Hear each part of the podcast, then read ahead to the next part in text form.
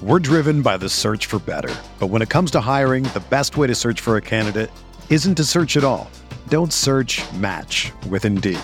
Indeed is your matching and hiring platform with over three hundred fifty million global monthly visitors, according to Indeed data, and a matching engine that helps you find quality candidates fast. Ditch the busy work. Use Indeed for scheduling, screening, and messaging so you can connect with candidates faster.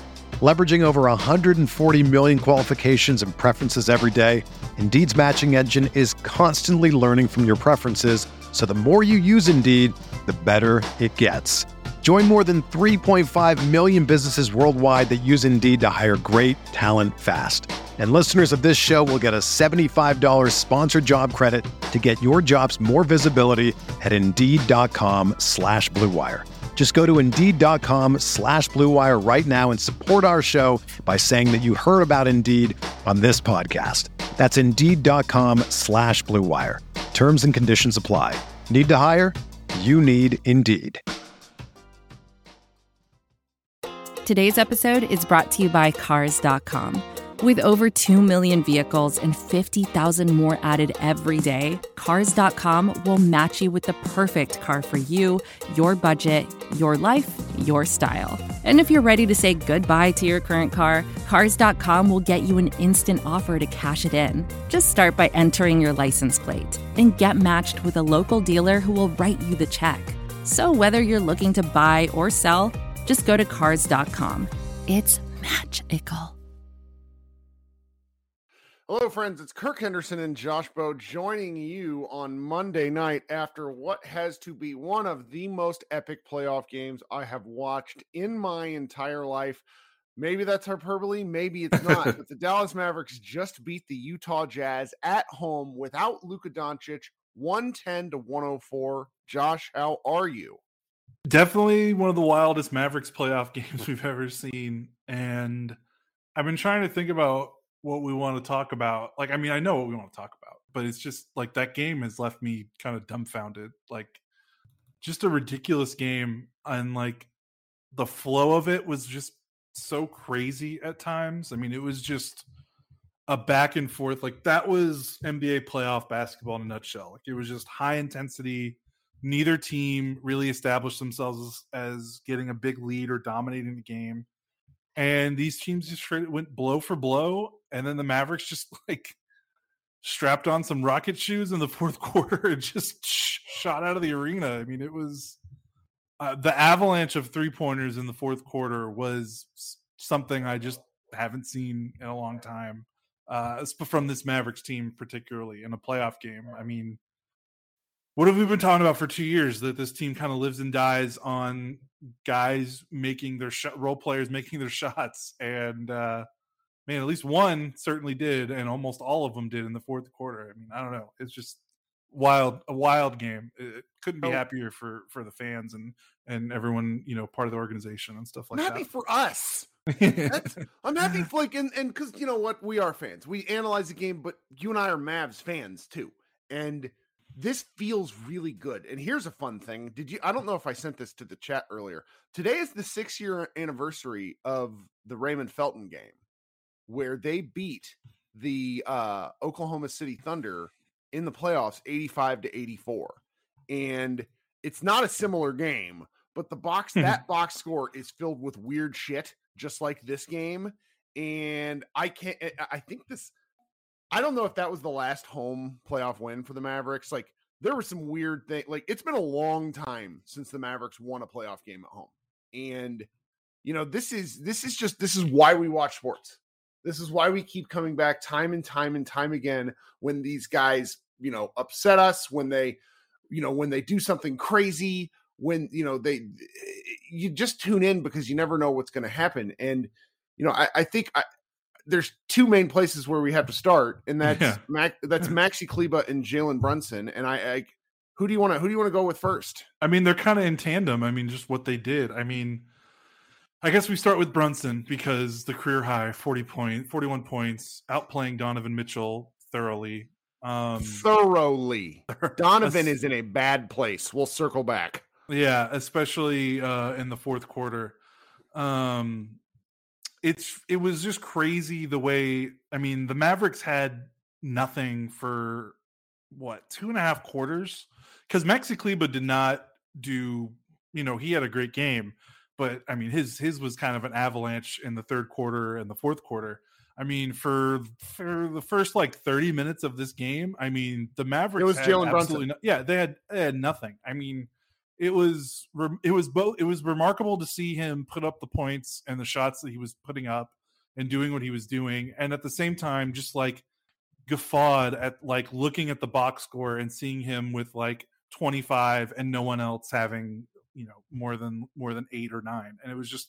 I just kept watching it, and I was like, someone has to hit a shot, right? Like, it was it was crazy that he was able to do that when the rest of the team just started the game so flat, and there's no other way to say it. I mean, they did have a nice little boost to start the game, but then, you know, when they got in the second quarter, it just was a slog. And, and, and if it wasn't for Brunson, I mean, I think there were probably Jazz fans and Jazz people that were watching that first half and thought the Jazz should have been up by fifteen, twenty points. Uh, and the reason why they weren't was just Brunson, and it just single-handedly putting on a Luka-like show. I mean, it was it was crazy. I mean, he was hitting three. He hit six three-pointers, I think.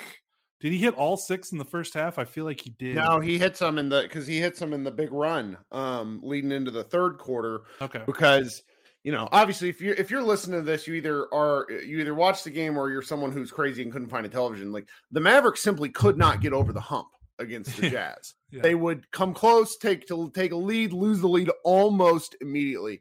Brunson was basically the one-man army for, for a significant portion of this game because his backcourt mate in Spencer Dinwiddie is just having a brutal series. He's he, Spencer's just eleven of thirty-three for the series from the floor.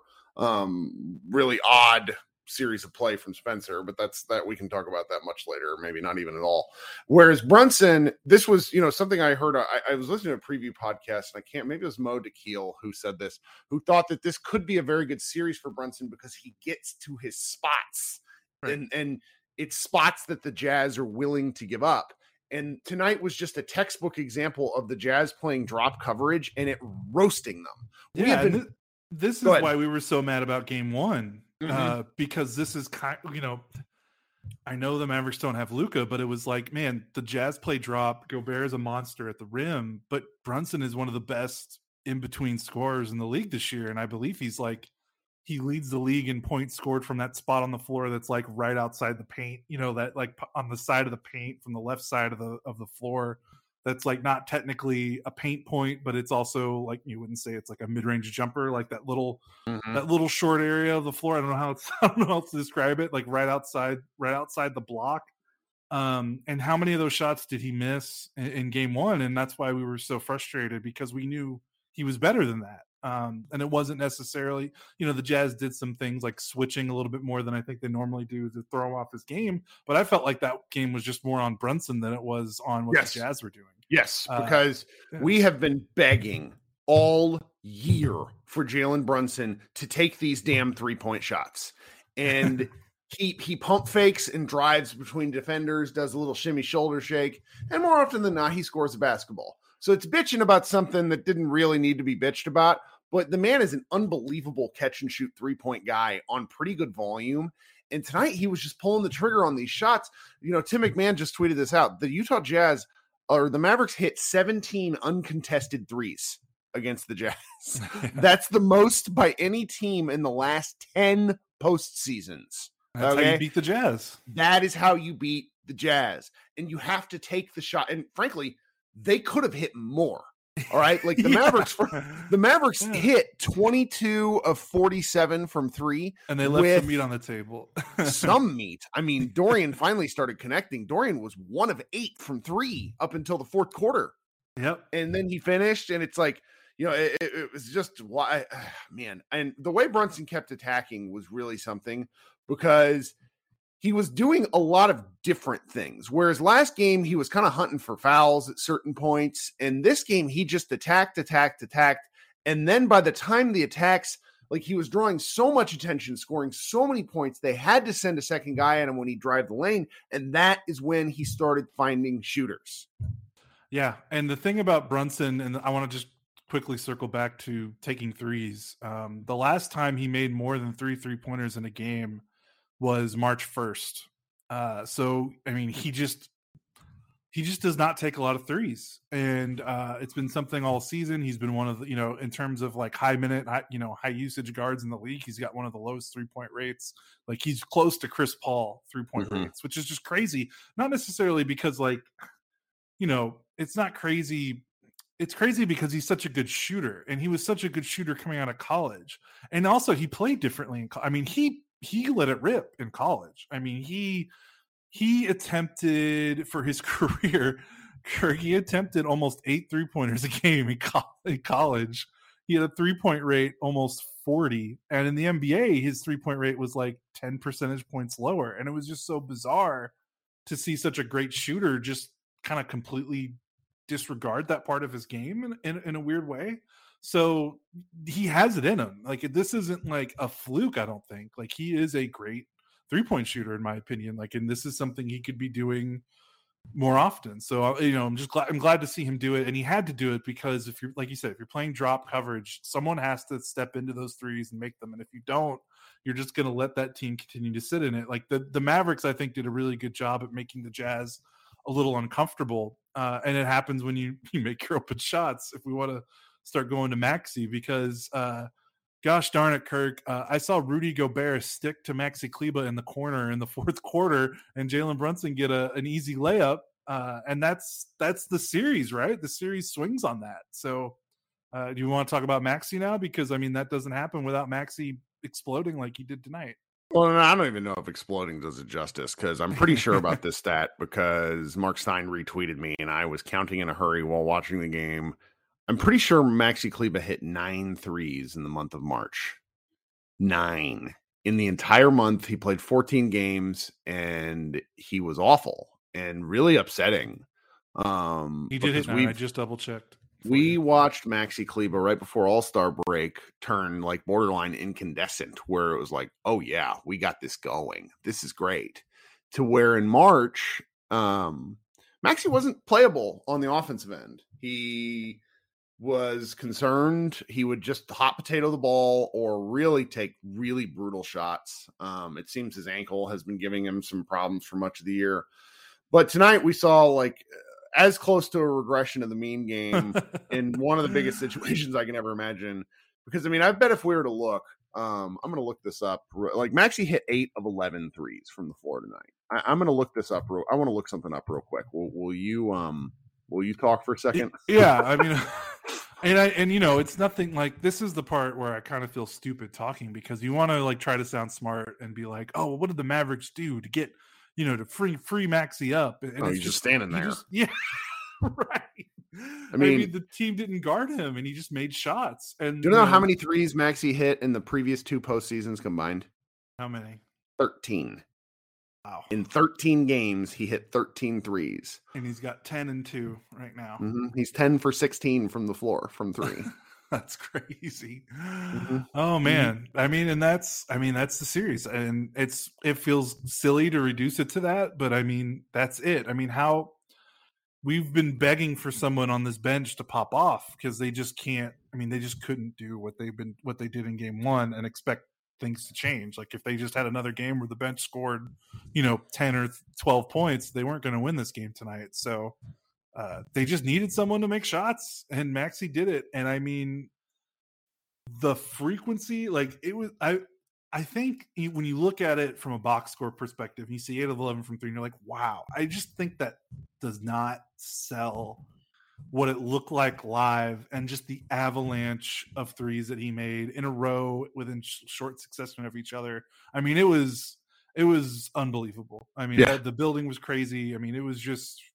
It felt like like the floodgates were open, or they they changed someone. You know, the basketball gods changed the two K sliders and and and, and favored them for Maxi and turned down the difficulty or whatever. Like it was, it was well, unbelievable. What, what those threes do just for tonight? Let's say Maxi comes out game three and hits one of, hits one of three. Maxi being on the floor, whoever's guarding him, unless they're lunatics, are is going to be a step closer, right? And that step closer changes the math for everything. Because up until now, uh, Rudy Gobert has been able to live within six feet of the basket. and re- reasonably so. I understand why. Right. He should but be. That, like that. That's, you know, when people use the misnomer that Rudy gets played off the floor, he doesn't, but this is what they, they ask him to play drop. So he plays drop. And this is what happens when you play drop. Like, we've been on the shit end of this as Mavs fans, where it's like, why are we playing drop coverage against Dame? What is happening? And it's, it's really incredible. I just, I don't remember being on the other side of one of these. I know, and I do, and I feel a little stupid because one of the things that I wanted the Mavericks to do before this game was take maybe some more pull-up twos to take advantage of the Gobert and drop, and knowing that Dinwiddie and Brunson, just for whatever reason, aren't like big three-point guys. And, of course, instead of Brunson taking pull-up twos, he took, I felt like eight or eight or nine pull-up threes and made six of them. Mm-hmm. Uh, so that was awesome. And you, the Mavericks took six mid-range shots all game. Mm-hmm. Um, they took six mid-range shots and they only took thirteen at the rim. I, I mean, it, it was the distribution. Um, so let's see, they had thirty-three above the break threes. That was forty percent of their sh- of their shots tonight were above the break threes. I don't have the numbers in front of me in terms of what teams normally average, but that has to be like one of the craziest uh, tilts. Like the Mavericks were just bombing away, and when you have, I mean, when you have a team like the Jazz, that's how you bust them, because they're basically playing the odds that you're not going to do that. Um, and man, I mean, not to, I mean, this is a Mavericks podcast, but the Jazz just do not, like, their defense past Gobert is just, it's not fair to ooh, Gobert. No, it's not it's fair bad. to Gobert. It's so where bad. he, they're really terrible. Where, yeah. and and Tony Jones, athletic writer, um. tweeted, I'm looking for this, where he said it was like in the in the middle of the game. He said Dallas take uh he he he said Dallas has imposed its will on the game. The small ball lineup has been unstoppable, and the Jazz can't score against it to make the Mavericks pay on the other end. Jazz go down ninety-six ninety-three with five thirty-nine remaining. I mean, that that really was the case, where it's just enough space, and it like the it, it's I'm trying to just it's kind of like an ice pick going into a block of ice, where it's just chip chip chip chip chip, and then all of a sudden it broke. And I, I suspect, you know, if the Mavs have to play another game without Luka, which is something we, we kind of have to talk about, I suspect the Jazz, like, Jazz are just going to win most of these games against the Luka-less team. But if Luka feels even kind of okay enough to come back. I don't know. I just, well, I mean, it's like you said, but weird. But Brunson and Maxi scoring sixty-six of the one hundred ten points, like, like that's what I'm talking about. Like, are you getting that again? I don't know. Like, you know, like, like part so. of. Part of me wonders what in the like like Spencer Dinwiddie has to find his ass. Like he was he was atrocious. If the yeah. Mavericks would have lost this game, I would have hung this around Spencer's you, neck. You were, he was I was yeah. so mad at him. You were sharpening was, the knives. He was pressing and he was making all, like from the from the opening tip, he was pressing. Like you dribble, he dribbled off his foot. He he had two. This is an amazing stat. He he had all three of the Mavericks turnovers. No other Maverick had turnovers. Holy shit, I didn't even notice that. Like, Jalen Brunson had no turnovers. forty-one, eight, and five with no turnovers.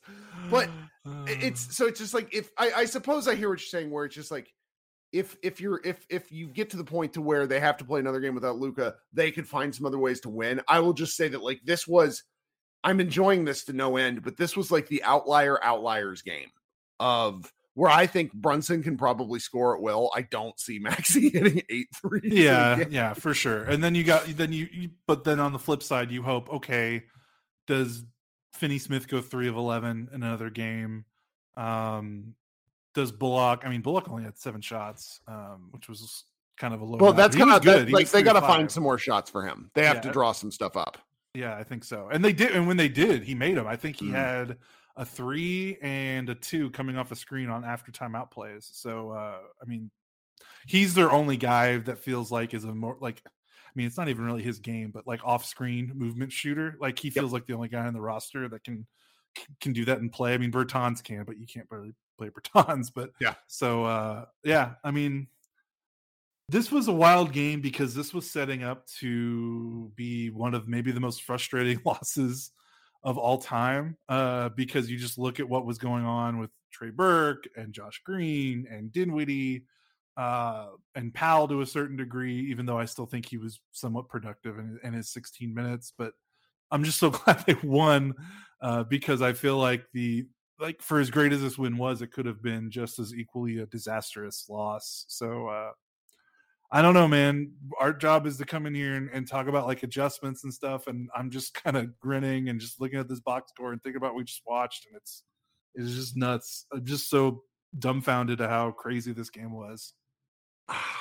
I mean, ah, and it was, it's, it's just, you know, I always want to go to games. Like I'm in, like I've been added to all these various like Twitter group chats of like fans, like all these guys go to games live, and I'm always so jealous, but it's like, I want to be at home watching on my T V. Cause that's where I, I like watching games by myself. But then when it's a game like this, you just want to turn to somebody and be like, holy shit, man.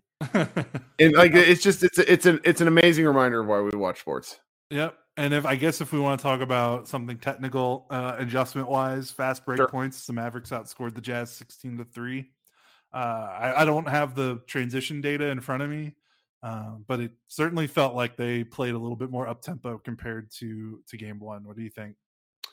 I think that's what they they that's where they're going to win, because if the Jazz are going to continue to out-rebound them, which it was a the Mavericks had thirty-one rebounds, the Jazz had fifty.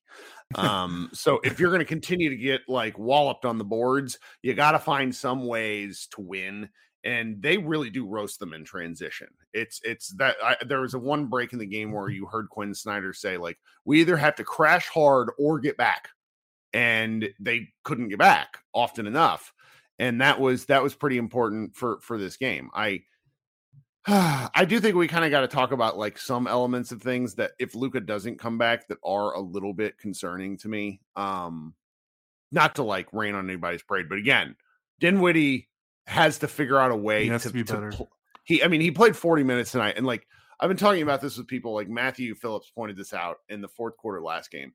Spencer Dinwiddie does not play this many minutes, so he's like he's getting gassed, and that much is obvious. And so I'm trying to take all this with a grain of, of salt to understand that like, this is a very new role for him, because the guy plays like, you know, he's like a twenty, he, he's probably like a twenty-eight minute per like twenty-eight to thirty-two minute a night guy max. And he's pl- having to play more. Yeah. Um, and in the month of April, he only averaged twenty minutes a game. So uh, it's the Mavericks it's, were winning every game by like twenty when he played. So if he's, you know, if, if we're still without Luka and he has to play again, he has to find a way to be more efficient. I mean, six of eighteen is not going to cut it. And some of his like really like driving and forcing some awful stuff. Um, and he that's really just, needs to stop and, and take that yes. little fifteen. The, the, the, he was killer from the mid range. Take the Brunson shot. Yeah. And, he, and I don't, and I respect him for wanting to like get to the rim, cause he's yes. the only guy that can really do it. But this is the one team with the Jazz where it's like, it's, it's okay to, to stop and let your defender fly by, or if you beat your defender, it's okay to take that open twelve to eighteen footer against this team. Maybe well, not, you know, if they advance, maybe you don't want to do that against whoever they play in the next round, but against this specific team, that is an okay shot for him and, and, and the scenario they're facing. And the second thing is, and this is really more concerning than the offense, he cannot get crushed like he is getting on defense. He's the weak link in the defense. Now, you know, granted, some people, oh, he had some steals. Like, off-ball defense is one thing, but like he's getting bowled by guys, and then he's getting out-rebounded. The same thing happened repeatedly tonight that happened in game one, where he lets a guy come in for a tip, tips it up to Gobert, and it's like, put a body on someone. Like the Mavericks were doing a really nice job of like fouling on the floor to prevent second chance buckets, but I mean, again, we're nitpicking at this point because this was just an incredible win. But like, that's what, you know, the, if the Mavericks have to do this again, you they need to find areas for improvement. And, you know, they got like thirteen kind of pointless minutes with Bertans again. It's not his fault. This is not the mm-hmm. series for him. The Jazz just target him. Um, the Mavericks tried to run Trey Burke out. He hit one three and then ran around the floor for four more minutes doing nothing. And then the most painful one, and I just, we got it. We just got to talk about this. Like Josh Green is... He can't play, but he has to play. Like yes, that's... he's playing because there's no one else left to play, unless yeah. like uh, like unless like Sterling Brown, like Sterling Brown just must be like toast, like, and that's okay. But that's sort of a shortcoming of this team, because Green is like Green is awful, and I'm not going to hear anybody tell me otherwise. Like he's one of nine in the playoffs. He yeah. has one, like he's not doing anything, and so. No. his defense is even kind of pointless. So uh, he's got to find a way to make an impact. He's got to find a way. And I know it's not fair in these short bursts, but he went in in the second half for like thirty seconds, took a terrible shot, and they yanked him. Yep. And, and they should have yanked him. The only, yeah, go ahead. Sorry. Go ahead. I mean, the, the Jazz don't respect him. No, it's really bad. Uh, and it what he looks, he looks so panicky when he gets catches the ball. Like he just, it's just like, you know, he dr- he was dribbling way yeah. too much tonight, which is like they dared him to. I know. They're basically like, here, you know, do you want to come take a twelve footer? Yeah, yeah he, he just has to move it along. The only hope, and like you said, you know, if he doesn't play those six minutes, then Bullock and Finney-Smith are playing forty-seven, forty-eight. I mean, are they ever coming out of the game if he doesn't even play six minutes? Yeah. So it's just one of those things. They just kind of have to grin and bear it and try to win those minutes, or hope Frank Ntilikina stops having diarrhea or whatever he has going on. Uh, uh, and I you, think and he you throw his consoles him out. Removed. Oh, he did? No, I feel, yeah, I feel like we were talking jerk. About it in the Slack for the series. Like, I oh. think somebody said that it's like extraordinarily painful for an adult. I'm not sure if that's true. They put out something about it, and and okay. uh, we well, need to go look. Like every time I see non-COVID illness, I just think doo doo. Um, so, the old uh, mud I feel butt. Terrible now. Yeah. nah, hey, he's like the fifteenth player. It's I not know. His fault, but, but it's just, was, this is yeah. If he was healthy, you'd throw him out there for. I mean, after what they're getting from Burke and Green, why not? Yeah. So, but until then, I don't know how. I don't know how they. T- how, do they just? You you have to play him his, his six to, to ten minutes and just hope that they don't get outscored by twelve points in those six to eight minutes, and then put Brunson back in and and, and get back into the game. That's kind of the, the strategy for these in these two games so far with him. Well, I don't really know what else to say. I'm just like I'm I'm jazzed. I I you're, I you're a, jazzed. Yeah, jazzed. Beating the Jazz. I, I had a great time. Yeah. I, like just so many like like the full gambit of emotions. I tweeted after like five minutes. I said the one thing about playoff basketball is that it's really hard to tell the difference between enjoying playoff basketball and then suffering a heart attack, because it's just like, oh my god. But I, I mean, this was an excellent counterpunch. Splitting without Luka Doncic is something else. Now it becomes a best of five, and it's a chance. It's a chance. I mean, if they lost this game, the series was over. Um, mm-hmm. Because as much as I had confidence in this team before the series, even without Luka, like I, I know I personally think that this Jazz team is just very fraudulent. But man, playoff home crowd Salt Lake City will make up for a lot of their deficiencies. And Mavs fans that were not around uh, in two thousand one watching this team. Uh, are going to get a, a crash course in what it's like to be in a hostile road environment. Um, because man, uh, Jazz are going to be great. Yeah, th- I mean that's that, why we like that more than anything else. Is why I very much want Luka Doncic to play, because he will he loves, eat yeah. that up. He loves that. This uh, is a guy who need like like European crowds. The Jazz are probably the closest thing to a European crowd. Right, they're everything but the the flare guns, basically.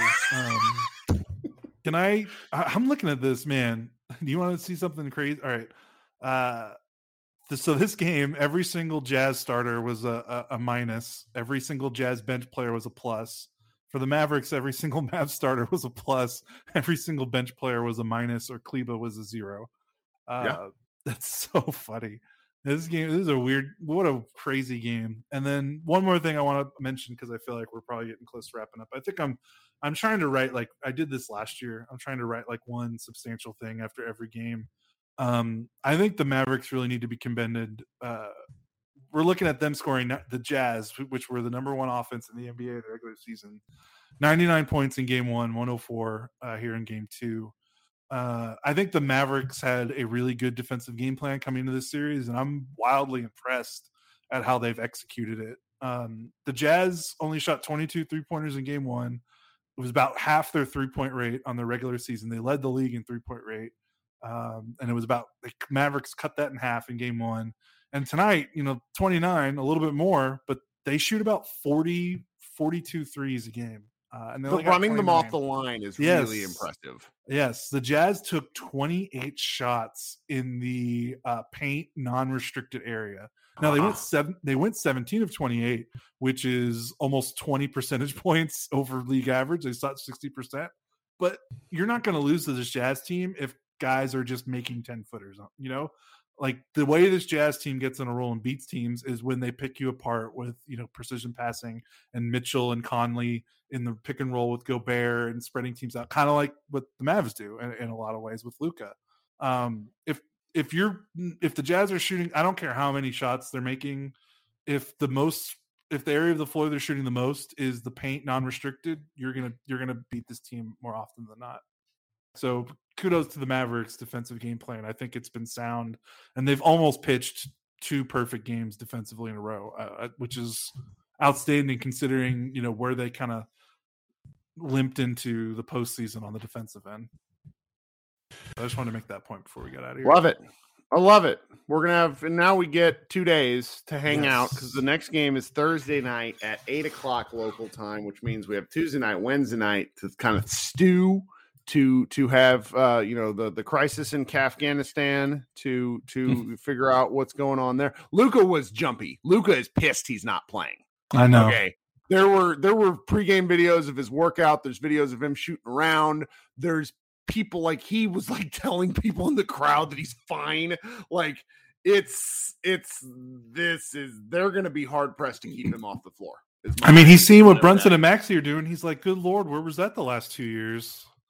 Yeah. So he's probably yeah. he wants he wants a piece of the action, man. I mean, dude has been one of the dude has probably the two best playoff series someone can ever have uh in their first two years in their career, and he doesn't have much to show for it. And now when the team finally seems a little bit up to snuff, uh, he can't play. That's got to be driving him bananas. But we'll see what, you know, two days off now. So if, if he's going to come back, right, like it, it, even if he doesn't play game three, don't you feel like this is where we have to see some progress with the two days off? Uh, like if, if he's still not close to suiting up in game three, that's probably where I'm getting a little worried. Like he at least has to, like maybe make it more of a game time decision than it's been the last two games, right?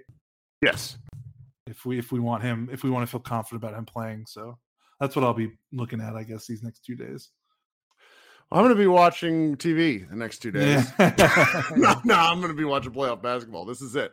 Okay, guys, uh, come to our site. We're going to cover this as as thoroughly as possible. Um, we had a ton of stuff after a loss, so I can't even imagine what we're going to have after a win. So visit Mavs Moneyball. Be looking for the Spotify Green Room, or uh, it's now called Spotify Live, uh, tomorrow at about lunchtime. But as always, you can download that and join us live if you want to after the game, which I'm going to hop on right now. Josh, thanks so much. This has been Kirk Henderson and Josh Bowe. If you're new to our podcast, please subscribe. We appreciate all that, and we will talk to you guys a little later this week.